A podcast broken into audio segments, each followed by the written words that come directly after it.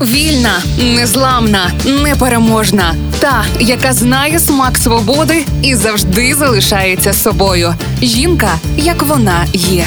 Про жінок, які змінили хід історії в програмі Ольги Талипської на Радіо Перше. Банальність зла це науковий термін, не просто запровадила, а й першою вивчила його природу Ханна Аренд. Ханна Аренд історикиня, політикиня, викладачка і соціологиня. За життя вона зазнала переслідувань через своє єврейське походження і ніколи не припиняла працювати над темою, яка стала головною у її житті: тоталітаризм, влада, зло. Після приходу до влади у Німеччині нацистів Арен досліджувала їхні злочини. За це її заарештували. Після звільнення їй вдалося перебратись до Франції, куди згодом теж докотилась хвиля нацизму. З концентраційного табору у Гюрсі вона тікала до Нью-Йорка через Лісабон. Роботи Ханни Аренд охоплюють широкий спектр тем, найбільше природу влади та зла, суб'єктів політики, пряму демократію, авторитет, тоталітаризм, антисемітизм і голокост. Її репортажі з Єрусалиму з процесів над нацистським злочинцем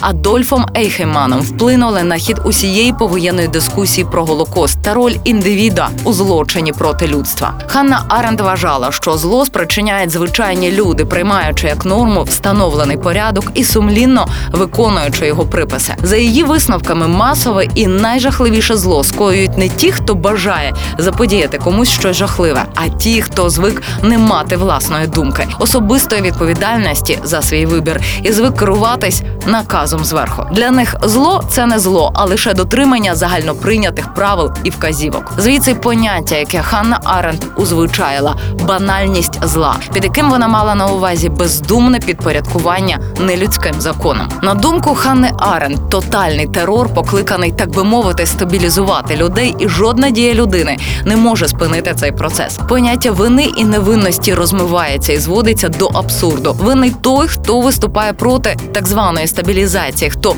непридатний, так би мовити, до життя або належить до так званих неповноцінних рас і знакомих народів. Терор повсюдний. Він присутній у кожній сфері життя, і суспільство живе в страху перед ним. Лише така суцільна і тотальна хмара терору забезпечує тоталітаризму існування. За допомогою терору можна керувати лише тими людьми, які відділені від суспільства, ізольовані або самотні. Тому найперша задача, яку тоталітаризм ставить перед собою, досягти цієї ізоляції. Терор потребує масовості і готовності до трансформації групи населення. Аренд розрізняє натовп і маси. До втрати свого я група людей є натовпом, який, на відміну від маси, має нормальні соціальні взаємовідносини, не є ізольованим і самотнім. Опісля ж під впливом ідеології терору формується, так би мовити, нова людина, один образ, якому відповідають усі ці в масі. Цьому образу не притаманні жорстокість і відсталість. Він радше про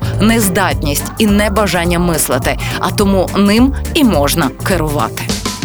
Жінка, як вона є.